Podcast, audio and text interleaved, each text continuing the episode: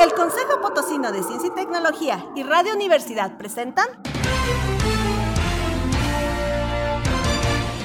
La neta de la ciencia. Espacio informativo sobre todo lo acontecido en ciencia, tecnología e innovación. En San Luis, México y el mundo. ¡Comenzamos!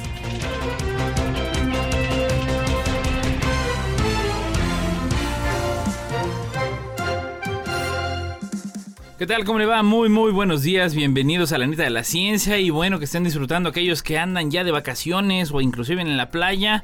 Felices vacaciones para todos. Y bueno, pues ya lo sabes, sigan nuestra transmisión a través de Twitter, Instagram y YouTube en arroba coposit. Y en el Facebook nos encuentra como Consejo Potosino de Ciencia y Tecnología. Como siempre, saludando a todos aquellos que están pues en la chamba, que están ahí descansando en casa o haciendo otros menesteres de la vida diaria. Que nos escuchan a través del 88.5 de FM, 1190 de AM y ya lo sabes, si se perdió cualquiera de las ediciones de la neta de la ciencia, nos puede encontrar a través del Spotify de Radio y Televisión Universitaria. Vámonos con los titulares. Titulares. ¿Qué es el Jet Propulsion Laboratory de la NASA y para qué sirve?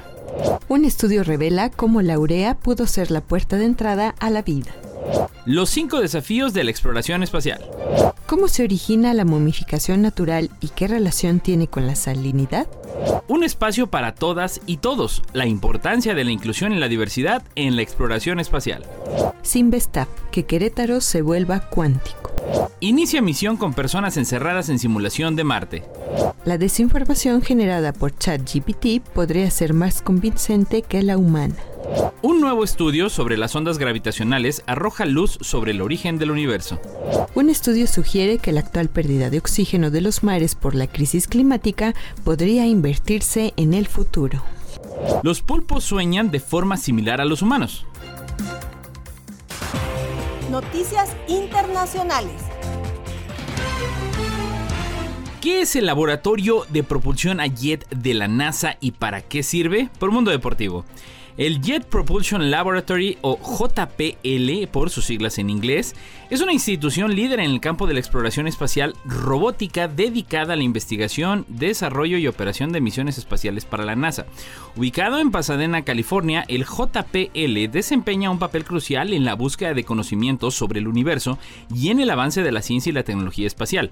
En este artículo se explora a detalle qué es el JPL, sus contribuciones significativas y su impacto en la exploración espacial. El laboratorio fue fundado en la década de 1930 como un grupo de estudiantes graduados del Caltech y entusiastas de los cohetes. Su objetivo inicial era experimentar con motores de cohetes y desarrollar tecnología relacionada.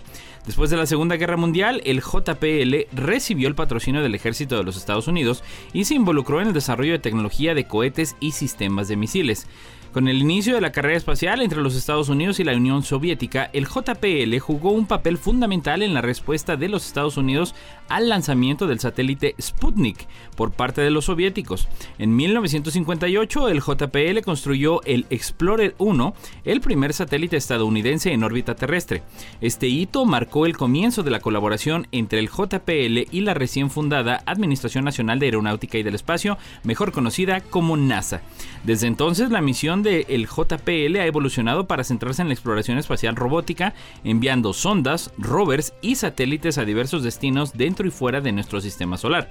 La búsqueda de respuestas sobre el origen del universo, la vida y los fenómenos cósmicos ha impulsado la labor del JPL a lo largo de los años. El JPL ha sido responsable de numerosas misiones exitosas que han ampliado nuestro conocimiento del sistema solar y más allá.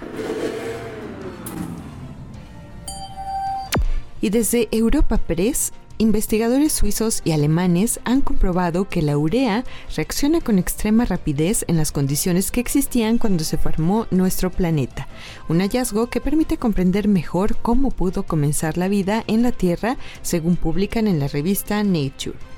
Investigadores de la ETH de Zurich, una de las universidades públicas en este país, y de la Universidad de Ginebra en Suiza, en colaboración con colegas alemanes, han desarrollado un nuevo método que permite observar las reacciones químicas que tienen lugar en los líquidos con una resolución temporal extremadamente alta. Esto significa que pueden examinar cómo cambian las moléculas en tan solo unos pocos fragmentos de segundos, es decir, pocas cuatrillonésimas de segundo. El método se basa en trabajos anteriores del mismo grupo de investigadores dirigidos por Hans Jacob Werner, catedrático de Química Física de la ETH de Zurich, que arrojó resultados similares para reacciones que tienen lugar en entornos gaseosos. Para ampliar sus observaciones de espectroscopía de rayos X a los líquidos, los investigadores tuvieron que diseñar un aparato capaz de producir un chorro de líquido con un diámetro inferior a un micrómetro en el vacío. Esto era esencial porque si el chorro fuera más ancho, absorbería parte de los rayos X utilizados para medirlo. Gracias a este nuevo método, los investigadores pudieron comprender mejor los procesos que condujeron a la aparición de la vida en la Tierra. Muchos científicos suponen que la urea desempeñó un papel fundamental. Los cinco desafíos de la exploración espacial, por OK Diario. Desde que el ser humano puso su pie en la Luna en 1969, la exploración espacial ha sido uno de los mayores desafíos a los que se ha enfrentado la humanidad. A lo largo de los años se han desarrollado grandes avances en este campo, pero aún quedan muchos desafíos por superar para poder llegar más allá de nuestro sistema solar. Ahora estaremos hablando de estos cinco desafíos más importantes para la exploración espacial. La primera es la distancia. El primer gran desafío de la exploración espacial precisamente es que a pesar de que la tecnología ha avanzado mucho en los últimos años, la distancia que separa la Tierra de otros planetas y estrellas sigue siendo enorme. Para superar este desafío, los científicos están trabajando en la creación de naves espaciales más rápidas y eficientes, así como en nuevas tecnologías que permitan la exploración a distancia sin necesidad de enviar a humanos. El segundo es la energía. Otro gran desafío precisamente es que las naves espaciales necesitan grandes cantidades de energía para funcionar y esto puede ser un problema en el espacio donde no hay fuentes de energías convencionales. Las baterías solares pueden ser una solución, pero aún no son lo suficientemente eficientes como para ser la única fuente de energía. Para superar este desafío, los científicos están trabajando en la creación de nuevas tecnologías de energía como la energía nuclear y la energía de fusión, que podría proporcionar la energía necesaria para las naves espaciales. El tercer desafío es la radiación. En el espacio no hay protección contra la radiación cósmica, que puede ser muy dañina para los seres humanos y los equipos electrónicos. Los astronautas que viajan al espacio deben estar protegidos con trajes espaciales y los equipos electrónicos deben estar protegidos con blindaje. Para superar este desafío, los científicos están trabajando en la creación de nuevos materiales que pueden proteger a los astronautas y los equipos electrónicos de la radiación cósmica. El cuarto reto es la gravedad y que en este sentido en el espacio no hay gravedad, lo que puede ser un problema para los seres humanos que necesitan estar en constante movimiento para mantenerse saludables. Además, la falta de gravedad puede hacer que los equipos electrónicos y los materiales se comporten de manera diferente a como lo hacen en la Tierra. Para superar este desafío, los científicos están trabajando en la creación de tecnologías que pueden simular la gravedad en el espacio, como la reacción de naves espaciales que giren para crear una fuerza centrífuga. Y finalmente, el costo. El último gran desafío que precisamente aparece en la exploración espacial es que es muy costosa y requiere de grandes inversiones en tecnología y personal. Además, los fracasos en la exploración espacial pueden ser muy costosos y pueden poner en peligro la vida de los astronautas. Para superar este desafío, los científicos están trabajando en la creación de tecnologías más eficientes y en la reducción de los costos de la exploración espacial. También están buscando nuevas formas de financiación, como la colaboración entre gobiernos y empresas privadas. ¿Cómo se origina la momificación natural y qué relación tiene con la salinidad? Pues bueno, las teorías tradicionales de momificación con natrón surgen antes de Cristo y después de Cristo, cuando el calor intenso disecaba los cuerpos naturalmente en Egipto. Por consiguiente, surge interés sobre el natrón, demostrado que es una mezcla compleja de diferentes elementos de sodio. Por esta razón, se considera necesario el tipo de propiedades del suelo para contrastar la salinización con relación a la momificación natural. El natrón es un compuesto mineral de color blanquecino que adoptaba la forma de una sal natural, sal divina, siendo el nombre del bicarbonato sódico más antiguo conocido, que se compone de una mezcla natural de carbonato sódico, bicarbonato sódico, cloruro sódico y sulfato sódico. Su riqueza en sodio originó el vocablo latino natrium sodio. La función principal del natron es la momificación del natrón, es la momificación, ya que este compuesto mineral servía para deshidratar los cuerpos, cubriéndose de manera abundante por un periodo de 35 a 40 días y detenía la descomposición. Otros usos como en la cerámica, composición de medicina, cremas de belleza, entre otros. Como ya se ha comentado, actualmente se da importancia a las condiciones del lugar, que es indicio en consecuencia de una salinización natural. Por ejemplo, el municipio de Tierra Nueva probablemente un ambiente idóneo de desarrollo del natrón o natrita natural como el resto del mundo de importantes registros de momificación natural por diversas condiciones, por ejemplo, criptas, terrenos arcillosos y salinos preferentemente. Así que la momificación natural se logra gracias a procesos sin intervención humana o técnicas que eviten los fenómenos de auto y heterolíticos desarrollados durante la putrefacción. En Tierra Nueva, municipio perteneciente a San Luis Potosí, existe un fenómeno o condiciones ambientales similares a los de Egipto y otros lugares donde se tiene registro de momificación natural, como microclimas, suelos arcillosos, altas y bajas temperaturas a lo largo del año, poca precipitación, ambientes anóxicos minerales con compuesto sódico o potásico.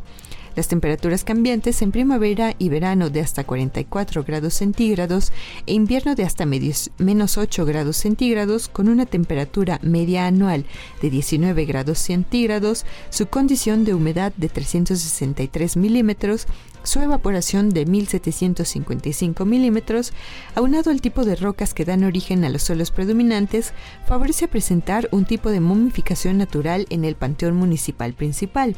En Tierra Nueva, en décadas pasadas, se han encontrado algunos cuerpos que parecen solo estar dormidos en sus ataúdes, detectados cuando son removidos para sepultar a un familiar en la misma tumba. Esto ocurre porque el cuerpo está en proceso de momificación natural. Espacio para todas y todos. La importancia de la inclusión y la diversidad en la exploración espacial por A21. Imagina que los humanos ya están asentados en todos los confines del sistema solar. Gente de todas las razas está representada en esta aventura. La Tierra ha dejado de estar dividida entre naciones y todos los humanos están integrados y no existe diferencias de razas, nacionalidades y clases sociales. Suena utópico. Sin embargo, la inclusión y la diversidad en la exploración espacial pueden acercarnos a este ideal y ofrecernos una serie de ventajas significativas.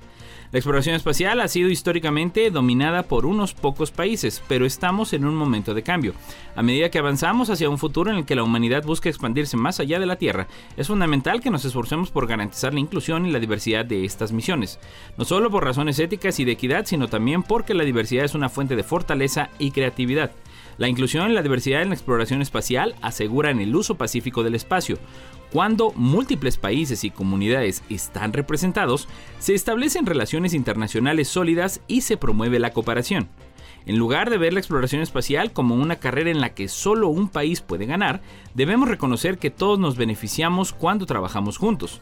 La diversidad de perspectivas y enfoques nos permite abordar los desafíos de manera más efectiva y encontrar soluciones innovadoras.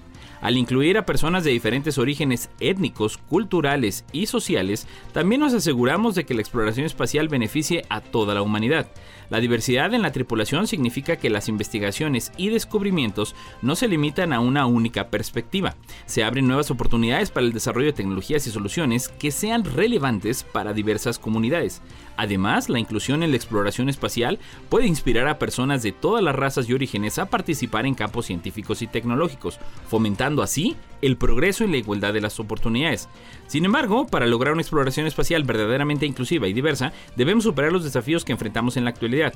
Es fundamental que las naciones trabajen juntas y compartan recursos, conocimientos y tecnología. La cooperación internacional es esencial para abordar los enormes desafíos de la exploración espacial y garantizar que todos los países tengan la oportunidad de participar y beneficiarse. Y en nuestra siguiente neta, Sinvestav, que Querétaro se vuelva cuántico. Querétaro quiere circunscribirse también con Q de Quantum, cuántico en español. El Estado, conocido por ser un polo de la industria aeroespacial, busca también ser un referente de la tecnología cuántica y para ello el papel del Centro de Investigación y de Estudios Avanzados, Investav, Unidad Querétaro, será la clave. Así lo señaló José Mauricio López Romero, investigador de la institución cuya gestión como director de la misma concluyó este pasado 29 de junio tras dos periodos de cuatro años. En entrevista, el físico refiere algunos de los retos que enfrentó la dirección de la institución entre la pandemia y los cambios en la dirección del CONACIT, que complicaron el financiamiento de proyectos. No obstante, propició la búsqueda de nuevas fuentes, entre las que destaca las de agencias del ejército estadounidenses. El CIMBESTAB es una institución de educación de la más alta calidad, con las métricas de productividad científica más altas del país, señaló. Además, la Universidad de Querétaro no es la excepción, donde todos son miembros del Sistema Nacional de Investigadores y más de tres cuartas partes tienen el nivel de reconocimiento 3. Sus investigadoras e investigadores tienen una alta producción que se refleja en cerca de cuatro artículos publicados en revistas internacionales cada año por lo que dirigir esta institución ha sido un gran honor y un reto también, así lo declaró José Mauricio López Romero. Ha sido un reto debido a que en los últimos años el sistema científico se ha vivido un periodo muy intenso, principalmente por el, cambio de dirección en el Consejo Nacional de Ciencia, Tecnología e Innovación que trajo consigo nuevas reglas y nuevos paradigmas. Apunta, nosotros como protagonistas hemos vivido en carne propia este cambio y hemos tenido que adaptarnos a las nuevas circunstancias. Inicia misión con personas encerradas en simulación de Marte por DW. Se cerró la puerta. Los cuatro voluntarios que pasarán más de un año encerrados en un hábitat que simula a Marte amanecieron en días pasados por primera vez en el recinto impreso en 3D de 158 metros cuadrados, ubicado en el Centro Espacial Johnson de Houston en los Estados Unidos, informó la NASA.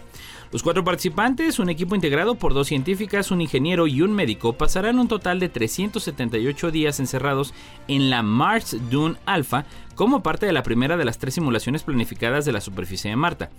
En una misión llamada CHAPEA, Crew Health and Performance Exploration Analog, es decir, por sus siglas en inglés, y aunque sin la falta de gravedad que tiene el planeta rojo, los investigadores simularán los desafíos de una misión humana a Marte, incluidas las limitaciones de recursos, las fallas de los equipos, los retrasos en las comunicaciones y otros factores ambientales estresantes. Asimismo, el hábitat cuenta con una zona para vivir con cuatro pequeños dormitorios, una sala de estar, una zona para cultivar alimentos y una enfermería. Además, hay una zona exterior que simula la superficie de Marte. La simulación nos permitirá recopilar datos de rendimiento físico y cognitivo para darnos más información sobre los impactos potenciales de las misiones de larga duración a Marte en la salud y el rendimiento de la tripulación, apuntó en un comunicado Grace Douglas, investigadora principal de Chapea.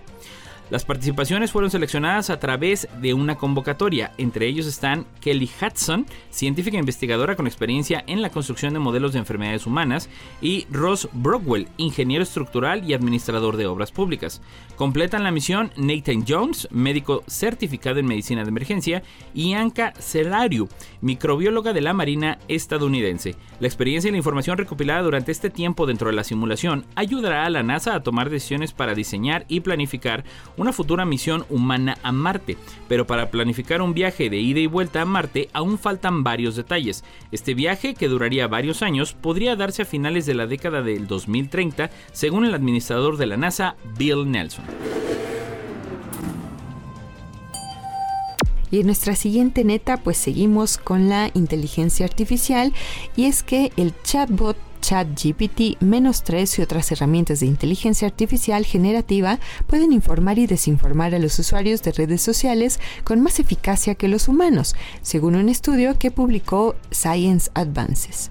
Un equipo encabezado por la Universidad de Zurich usó la versión ChatGPT-3 para un estudio con 679 participantes, el cual reveló que estos tuvieron más problemas para distinguir entre los tweets hechos por humanos y los generados por el chatbot. Además, también tuvieron problemas para identificar qué mensajes generados por la inteligencia artificial eran precisos y cuáles inexactos. Desde su lanzamiento en noviembre de 2022, el uso generalizado de ChatGPT ha suscitado preocupación pública por la posible propagación de desinformación en línea, especialmente en las plataformas de redes sociales, recuerdan los autores. Dado que este tipo de herramientas son relativamente nuevas en la esfera pública, el equipo decidió profundizar sobre diversos aspectos de su uso. Para el estudio, reclutaron a 697 personas de habla inglesa de Estados Unidos, el Reino Unido, Canadá, Australia e Irlanda, principalmente entre 26 y 76 años. El cometido era evaluar los tweets generados tanto por humanos como por ChatGPT, que contenían información precisa e inexacta sobre temas como vacunas y autismo, tecnología 5G, COVID-19, cambio climático y evolución que están sujetos con frecuencia a conceptos erróneos del público. Para cada tema, los investigadores reunieron mensajes de Twitter hechos por humanos e instruyeron al modelo GPT para generar otros, los cuales tenían unos casos información correcta y en otros inexacta. Los participantes en el estudio tenían que juzgar si los mensajes eran verdaderos o falsos y si fueron creados por un humano o por esta tecnología. Sin embargo, pues los resultados, según resumen la publicación, indicaron que las personas pudieron identificar con mayor frecuencia la desinformación generada por humanos y la precisión de los tweets veraces generados por GPT. Sin embargo, también era más probable que consideraran que la desinformación generada por GPT era precisa. Un nuevo estudio sobre las ondas gravitacionales arroja luz sobre el origen del universo. Por F. Un nuevo avance en el estudio de las ondas gravitacionales confirmó en días pasados la existencia de un fondo estocástico, lo que arroja luz sobre la, formación y evolución de las galaxias y agujeros negros al comienzo del universo. En concreto, un equipo formado por científicos de todo Estados Unidos, agrupados bajo el Observatorio Norteamericano de Nanohercios para Ondas Gravitacionales, el NanoGrav, descubrió la distorsión en el espacio-tiempo causada por las ondas gravitacionales de baja frecuencia, producidas probablemente por parejas de agujeros negros supermasivos. Sus hallazgos fueron publicados en días pasados en la revista especializada de Astrophysics Journal Letters, al mismo tiempo que estas organizaciones similares en diferentes países hicieron anuncios parecidos. Es la primera vez que se detecta este fondo estocástico producido por ondas gravitacionales de baja frecuencia que forman una sopa de distorsiones espaciotemporales que permea el universo entero, explica en un comunicado la Fundación Nacional de Ciencia, la NSF por sus siglas en inglés. Para detectar estas distorsiones, los científicos analizaron 15 años de datos astronómicos detectados por varios telescopios de radio y observatorios de todo el país. Gracias a sus observaciones, fueron capaces de crear una red de púlsares, estrellas de neutrones que rotan a gran velocidad y emiten pulsaciones con un ritmo muy preciso. Al analizar esta red, vieron variaciones en la tasa de pulsación de estas estrellas que atribuyen a la distorsión del espacio-tiempo causada por un fondo estocástico de ondas gravitacionales. La existencia de ondas gravitacionales la predijo por primera vez Albert Einstein en 1916 y se confirmó en 2015, cuando un equipo de investigadores fue capaz de medir los efectos de la colisión de dos agujeros negros a millones de años luz de la Tierra. Nanograv espera ser capaz en el futuro de identificar parejas de agujeros negros supermasivos, rastreando las ondas gravitacionales que emiten e incluso rastros de ondas producidas al comienzo del universo. Y bueno, casi para terminar las netas del día de hoy, un estudio sugiere que la actual pérdida de oxígeno de los mares por la crisis climática podría invertirse en el futuro. Este estudio internacional, dirigido por la Universidad Rutgers en Estados Unidos, sugiere que la actual pérdida de oxígeno de los mares por el calentamiento del agua debido al cambio climático podría invertirse en el futuro, según publican los investigadores en la revista Nature. El trabajo, que analiza sedimentos oceánicos, muestra que los niveles de oxígeno oceánico en una zona clave eran más altos durante el periodo cálido del Mioceno, hace unos 16 millones de años, cuando la temperatura de la Tierra era más cálida que en la actualidad. En las últimas décadas, los niveles de oxígeno en el océano han ido disminuyendo, lo que hace temer que se amplíen las zonas con deficiencia de oxígeno en partes clave de los océanos del mundo, perjudicando aún más la vida marina. Los científicos han atribuido esta tendencia al aumento de las temperaturas inducido por el cambio climático, que afecta a la cantidad de oxígeno que puede absorberse en la atmósfera. Los pulpos sueñan en forma similar que los humanos, por F.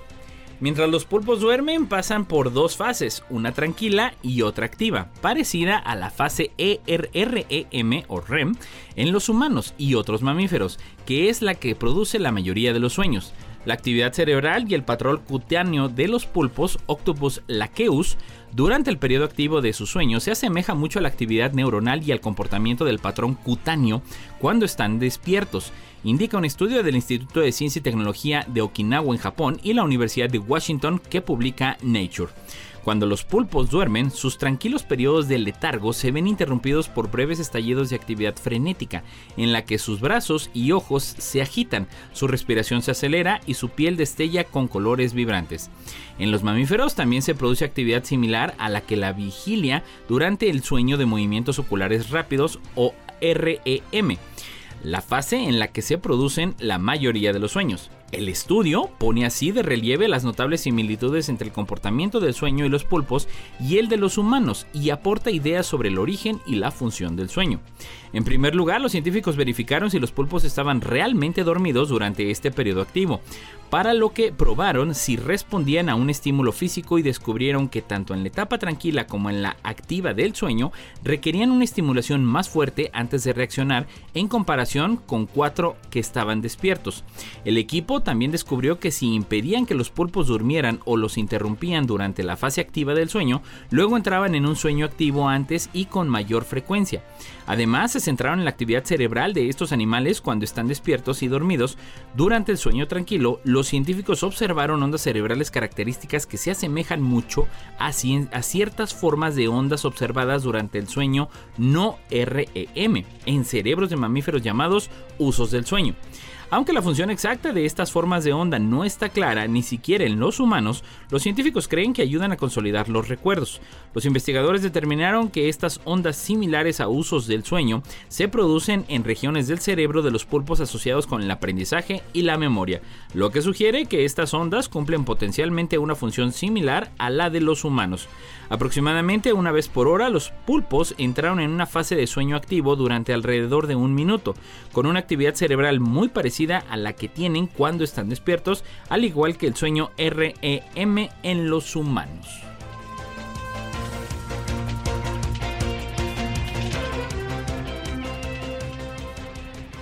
No importa en qué parte del mundo estés, recuerda sintonizarnos en la web radio y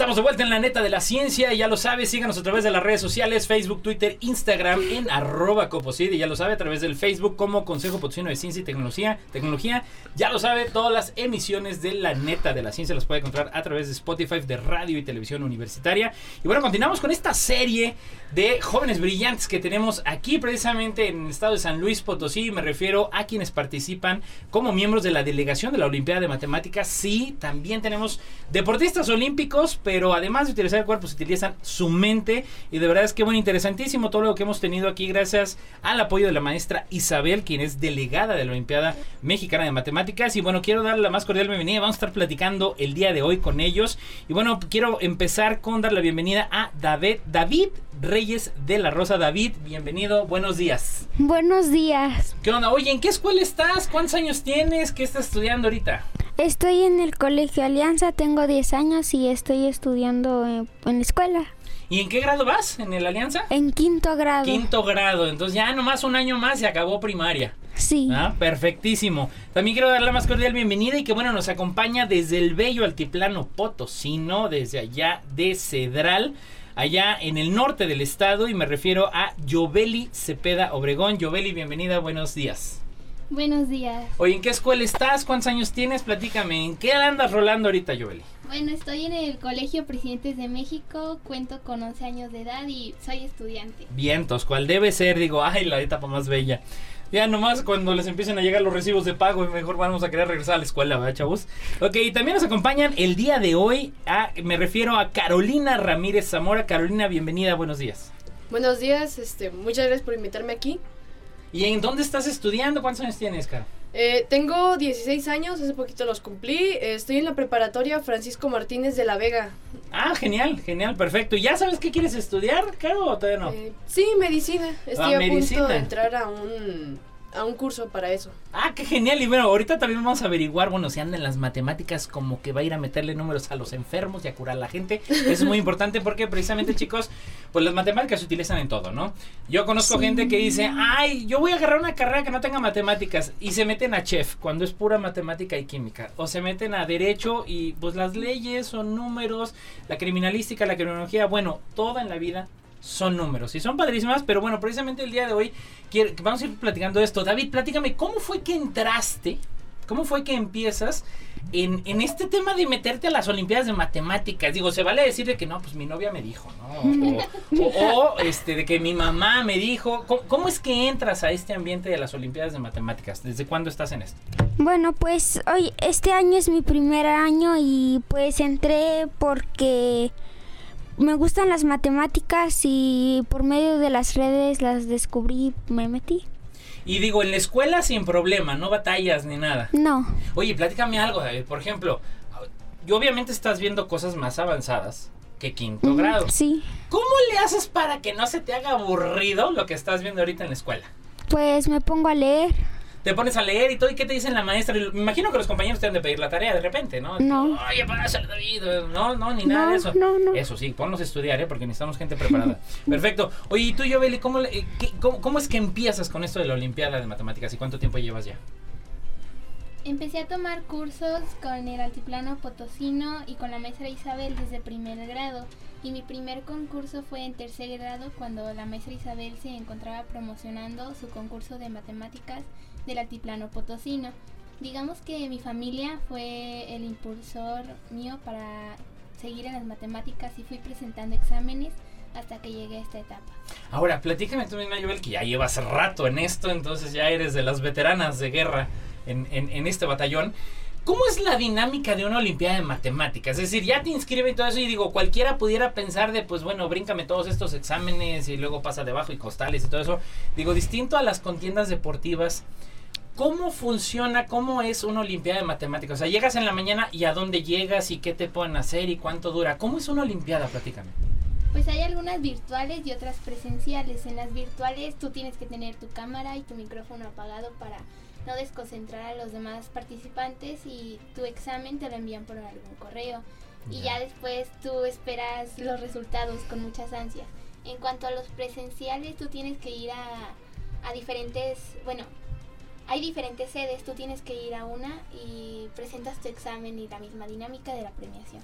te ponen un examen, te ponen en un salón con otros compañeros y ahí no es el que acabe primero, sino el que tenga más respuestas, ¿no? Correctas. Ahora, ¿qué logros has tenido hasta ahorita? ¿Cuánto has ganado? ¿Cuántas medallas? ¿Cómo funciona esto de la premiación en la Olimpiada de Matemáticas? Pues empecé con un concurso estatal que les comenté desde tercer grado y creo que mi mayor logro fue el TGM, un concurso internacional donde logré sacar oro. ¡Órale! Y has viajado, o sea, vamos, No, he participar todavía no te ha tocado viajar. Digo, pues también tuvimos en pandemia, pues ahora sí que, híjole, todo el mundo andamos encerrados. Pero bueno, ya primer lugar a nivel internacional, o sea, medalla de oro. Qué maravilla, qué maravilla. Y obviamente vas a seguir en esto, Joel. O sea, un ratillo más, o ya dices, ya quiero un cambio. Hoy voy a cambiar, dice la canción. Sí, le vas a seguir un ratito más. Bueno, ahorita acabando primaria, ¿no? Sí, Todavía. depende cómo me vaya este año. Voy a, voy a pensar si sigo con las matemáticas o no. Que bueno, no dejes de estudiar sin importar lo que sea, pero siempre incrementa, incrementa tu preparación y bueno, siempre ser mejor. Y bueno, Caro, platícame, ¿cómo es que entras a esto de las Olimpiadas? ¿Quién te invitó? ¿Quién te empujó? ¿Quién te aventó? ¿Quién te sobornó? ¿Cómo es que le haces para entrar a las Olimpiadas de Matemáticas? Pues el mayor incentivo fue la preparatoria misma que hizo, pues digamos de que un curso, un club en específico que sería después del, del horario escolar para matemáticas y de ahí van trayendo varias convocatorias y es este, pues quién quiere participar y ya ahí este, cada quien decide. ¿Cuántos años llevas ya participando, Caro? Este es el primero. Este es el primero. Y te ha gustado, vamos, ahorita estás... Sí. Eso va para adelante. Y digo, para quienes no lo sepan, pues bueno, obviamente los chicos eh, vienen de participar hace unas cuantas semanas, eh, a principios obviamente del mes de junio, en la Olimpiada Mexicana de Matemáticas, obviamente en la etapa nacional, ellos son miembros de la delegación potosina. Y que bueno, en este sentido, pues también, David, preguntarte... eh, ¿Hacia, ¿Hacia dónde hacia dónde te gustaría pues dirigir también? Digo, sabemos que apenas estás en quinto de primaria, pero dices, obviamente vas a estudiar una secundaria, vas a estudiar una preparatoria. Eh, ¿Has visualizado, se, ha- se te ha ocurrido ya qué te gustaría, a qué te gustaría dedicarte? Porque digo, todos hemos escuchado chicos lo de la inteligencia artificial y que ahorita nos va a quitar muchas chambas y que bueno, ya no vamos a saber ni qué hacer. Pero vamos, estamos hablando que te podrían faltar alrededor de unos 7 años para decidir quizá por una preparación profesional. ¿A qué te gustaría dedicarte? Porque quizá, David, para tu edad, pues aún no existe la carrera, quizá, que te gustaría estudiar. ¿A qué te gustaría dedicarte? ¿A qué te gustaría enfocarte en la vida? Pues a mí me gustaría ser programador de videojuegos porque desde pequeño me gustaron los videojuegos y pues creo que se usan mucho ahí las matemáticas. Claro. Ahora, David, ¿por qué crees? Digo, esto sí es frecuente, se lo pregunto a todos, chicos. eh, ¿Por qué generalmente las personas le tienen miedo a las matemáticas? Ya ven que es el coco de muchos, ¿no? Digo, y para otros no, para otros es, ah, está de volada, échame la ecuación, pero no me pongas a resolver una relación amorosa tóxica, porque pues no, eso no sirve. Pero bueno, sí se puede eh, ver las matemáticas. Pero bueno, ¿por qué crees tú que a veces la gente le corre tanto a las matemáticas o le tiene tanto temor? Porque tal vez se los enseñan de una forma aburrida y que no sirven. Eh, fíjate, eso está interesante. ¿Cómo te lo están enseñando o cómo te preparan en la Olimpiada para que no sea aburrido? O sea, ¿cuál es la diferencia de lo que ves a veces en la escuela, que llega a ser aburrido, y a veces, ¿cómo te parece que te han preparado que dices, ah, pues esto no está tan aburrido, está padre, está chido? Co- ¿Qué, qué diferencia encuentras en cómo se te hace la forma de enseñar de uno y de otro? Pues de que en las Olimpiadas están bien y que te destrozan todas las neuronas. ¿Por qué te destrozan todas las nuevas? Porque te hacen pensar. Sí, Y eso es mejor, ¿no? Digo, ¿cuál, cuál ha sido el problema que más te destroza? Así que tú digas, no juegues, esto está de locos, pónganme a programar videojuegos. ¿Cuál ha sido así que un programa que, un problema que te ha traumado? Que digas, no juegues, esto estaba bien tremendo. este, el último problema del examen estatal que era de, de un hexágono regular y que de ahí salía un triángulo de cada lado y tenías que ver cuál era el ángulo la, de la parte de arriba del triángulo. Ya. Y fíjate, esas cosas luego se andan viendo hasta secundaria o prepa o a veces lo entiendan hasta la carrera. Y tú estás en quinto de primaria. Así que mi respeto, y padrísimo. Y síguete quebrando las neuronas porque claro que tu cerebro va a funcionar. Ahora, Yoveli, digo, además de esta parte del temor que tiene la gente. Digo, muchas de las veces cuando estamos en la escuela, la gente dice, oiga, profe, ¿y pues eso para qué me va a servir? ¿No? O sea, como que dices, ay, ¿esto para qué me lo enseñan y todo eso? ¿Por qué crees que sea importante que siempre en todo momento nos estén enseñando matemáticas para, para la vida? ¿Por qué es importante para ti? Porque si no, dicen, ay, ¿esto para qué me va a servir? ¿No? Y bueno, pues claro que sirve en la vida.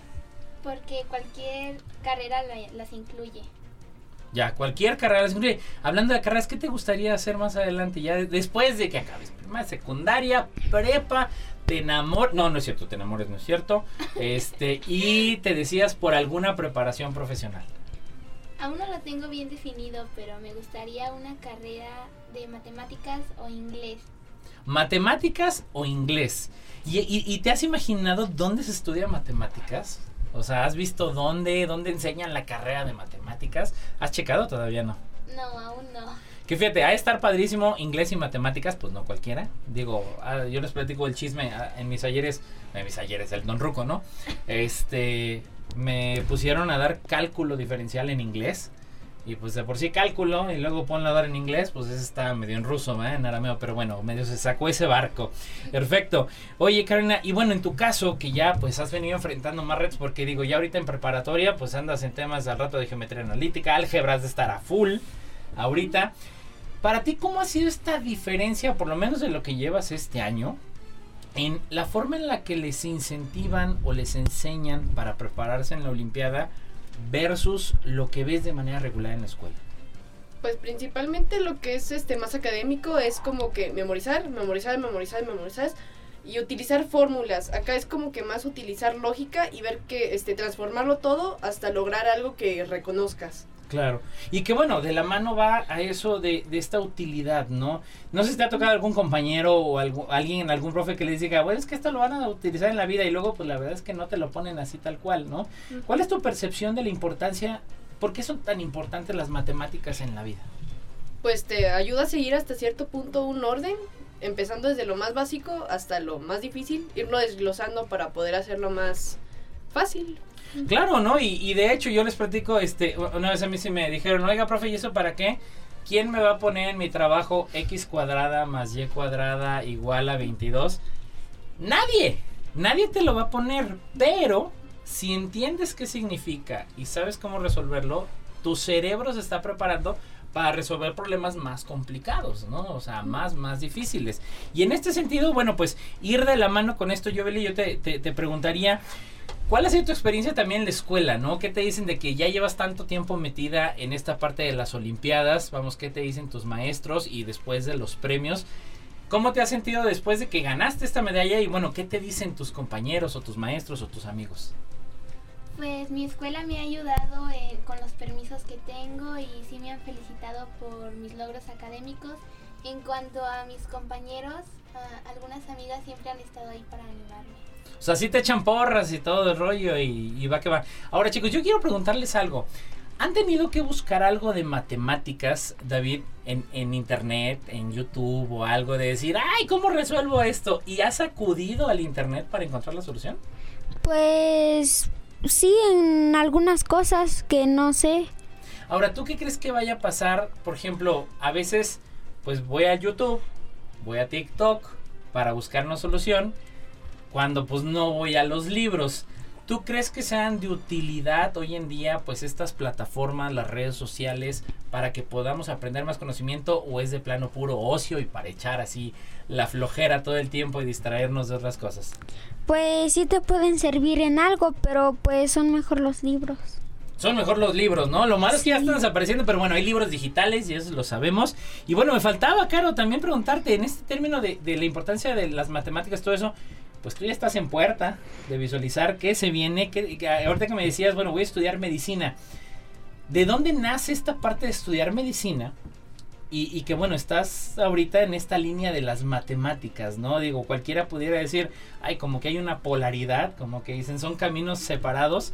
Pero bueno, este, esta manera de, de ver las cosas, tu interés del por qué estudiar medicina, cuando ahorita en la prepa pues estás dedicada pues a las áreas matemáticas, ¿no? A las áreas exactas. Pues curiosidad principalmente, cualquiera, este, mmm, creo que es más porque pues, curiosidad, sí, es todo lo que puedo decir principalmente. Intentarlo todo y hasta que me aburra.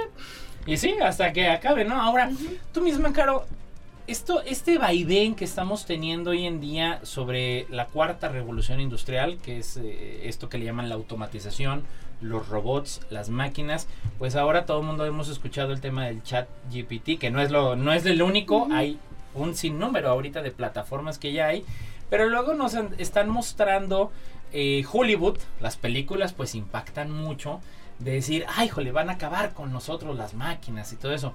Desde tu perspectiva, eh, Caro, eh, cu ¿cuál es eh, esta, esta, vis esta visión que tú tienes sobre lo que pueda pasar en el futuro de lo que estamos viendo ahorita con la inteligencia artificial? Pues en muchos ámbitos, ¿no? En las escuelas ya te puedes poner a hacer la tarea. A ver, chat, ponme, hazme el, eh, un resumen de la Revolución Mexicana, pero bueno, ¿cuál es tu visión a futuro de lo que pueda suceder e inclusive en el área médica, ¿no? ¿Qué, ¿Cuál es tu visión con respecto a lo de inteligencia artificial que estamos empezando a vivir ya?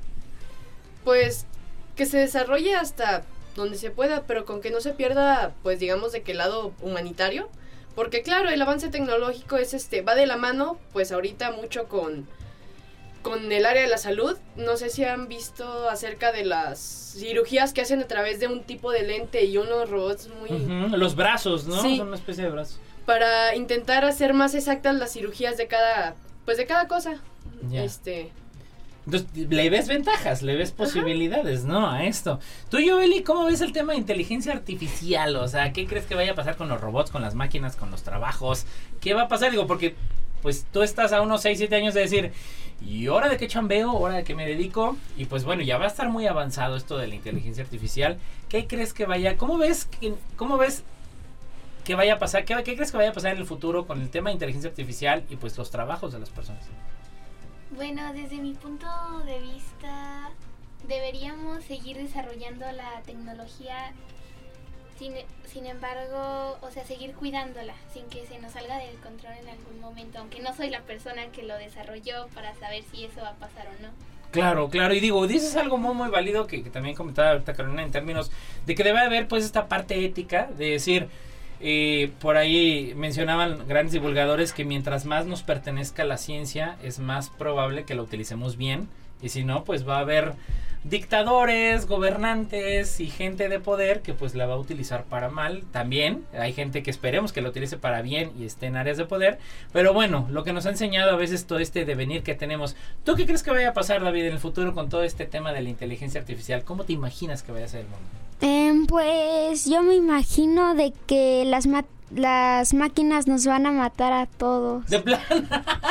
De plano, así que a correr y escondernos. Pero yo primero tengo que pasar un buffet, David, porque si no yo tengo que morir gordo y feliz. Así que esperemos que no pase, pero bueno, esa es parte de la visión, ¿no? Regresando un poquito, chicos, al tema de, la, de las Olimpiadas. Eh, Caro, ¿cómo, ¿cómo es que te preparas? Más allá de, bueno, ir a hacer los ejercicios o las prácticas y todo eso, también desde tu casa, ¿no? ¿Cómo te preparas mentalmente? ¿Cómo le haces para cuando estás frente a las pruebas, frente a los problemas? Pues no te pongan nerviosa. Yo les platico el chisme y digo, lo bueno es que ya ni me acuerdo del nombre, la verdad, de la alumna. Si, si es chisme, vamos a lavar un poquito la ropa ahorita. Yo tenía una alumna que era súper aplicadísima, así en el salón y todo eso. Y sí, eran matemáticas, era álgebra. Y resulta que, que ella siempre me contestaba, yo, profe, y yo, profe, y respondía todo. El día que tuvimos examen, no pude revisar su examen de lo mojado que estaba la hoja, del sudor que, con la que mojó eh, el, examen. O sea, hagan de cuenta que no lo pude revisar de tan empapado que estaba el examen. Se, se derramó toda la tinta, o sea, no pude. Imagínense, se puso súper nerviosa. Súper bien en clase y en el examen reprobó, porque ni siquiera se lo pude revisar. ¿Cómo le haces, Caro, para prepararte ante esto? Pues intentar no verlo como que una prueba, o sea, nada más verlo como que una plática de tus conocimientos y hasta ahí comer bien, este, no este, desvelarse mucho cumplir con todas tus necesidades básicas y en caso si te sientes nervioso, practicar lo básico. Hasta ahí no creo que sea más más que suficiente, o sea, es más que suficiente todo eso. Claro, no, y es como los deportistas, digo, al final de cuentas, pues imagino que no te desvelas una noche antes, este, y digo, también comer bien es importante y pues llegar con la mente pues claridosa, ¿no? Llegar, llegar concentrados. Tú, Yobeli, ¿cómo le haces para prepararte? Que tú ya llevas bastante tiempo, ¿cómo le haces pues para que no te dé el nervio? Y desde el inicio, ¿no? Antes cuando quizás estabas más chiquita, este, ¿cómo le hacías para que no te ganara el nervio a la hora de las pruebas, de las olimpiadas, de los exámenes? ¿Cómo te preparabas? Mi familia siempre me dijo que no, que no me frustrara, o sea, que era una prueba para mí misma, pero que solo diera lo mejor de mí, que no importaba el resultado. Y además en cuanto saber qué poner, o sea, mis respuestas, tengo mis clases con la maestra Isabel, las cuales me ayudan bastante. Y ya con eso, vamos, no frustrarte, ¿no? Digo, si hay un, hay un fracaso en la vida que vamos a estar llenos de fracasos, pues obviamente es seguir adelante, ¿no? Y tú, David, ¿cómo le haces para prepararte? ¿Le hablas primero a la novia, a la chava y reina, voy a, Voy a, voy a, hacer examen mañana. ¿Cómo le haces para prepararte? Eh, pues yo lo que hago es, mm, pues, nada. Te tranquilizas, o sea, si te ponen la prueba no te gana tampoco el nervio, o sea, no anda así como que, ay Dios de mi vida, dame puntería, o sea, nada de eso, sin problema. Se te hace fácil. Chicos, para ir cerrando el programa del día de hoy, sí me gustaría que, eh, bueno, me compartieran qué, qué recomendación le darían primero a los maestros de matemáticas. Digo, quizá no nada más a sus maestros, ¿no? Pero a maestros que quizá a ustedes les haya tocado decir, ay, jole, como que le falta punch, como que le falta algo, le falta química, le falta chispa. ¿Qué le recomendarían ustedes a los maestros para que pudieran hacer más entretenidas sus clases? Es decir, desde, desde voz de ustedes, ¿cómo hacemos que las matemáticas sean más interesantes en el salón de clase y hasta más divertidas? Hay maestros extraordinarios y mi reconocimiento para todos ellos porque hay maestros muy muy buenos como la maestra Isabel. Pero bueno, hay otros que, ay, jole, como que les falta, les falta punch, les falta ganas.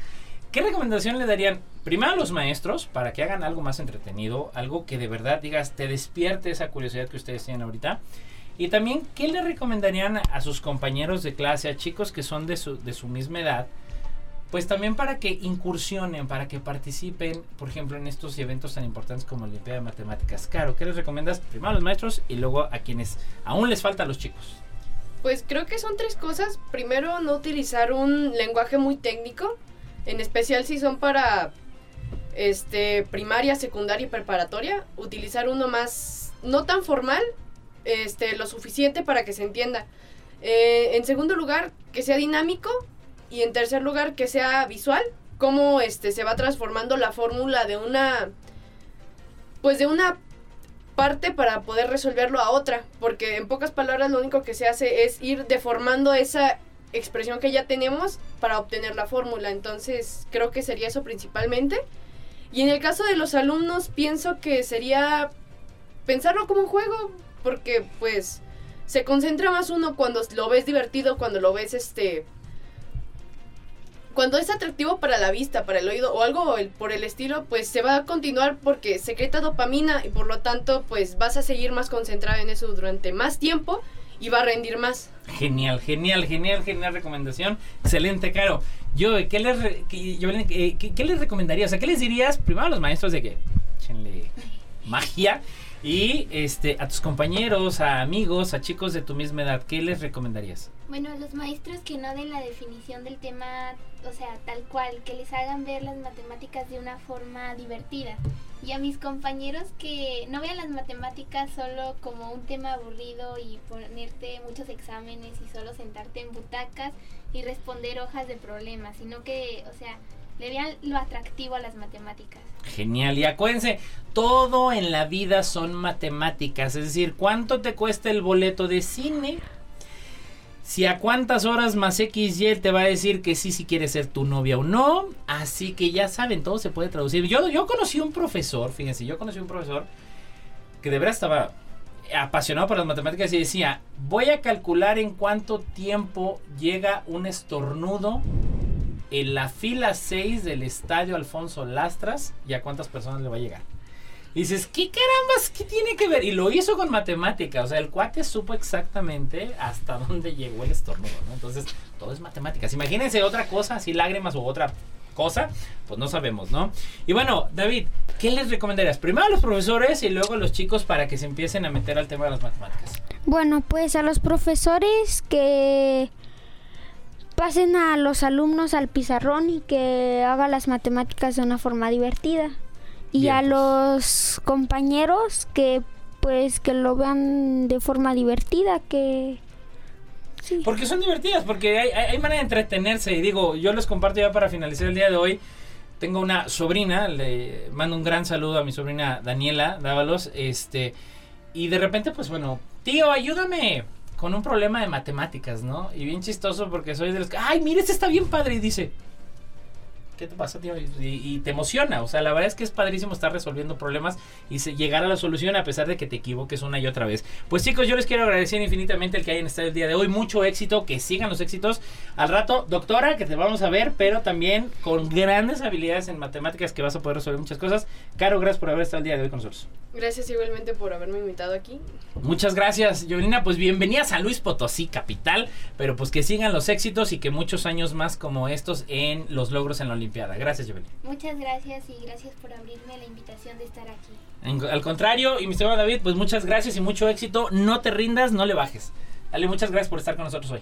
Gracias a ustedes por invitarme. Muchas gracias y gracias a usted que nos escuchó el día de hoy, como cada jueves en punto de las 11 de la mañana. Gracias a Lalo Carrillo en los controles.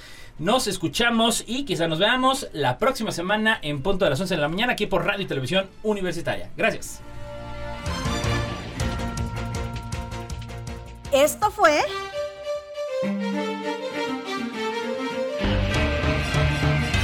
La neta de la ciencia Noticiero de Ciencia, Tecnología e Innovación. Presentado por el Consejo Potosino de Ciencia y Tecnología y Radio Universidad.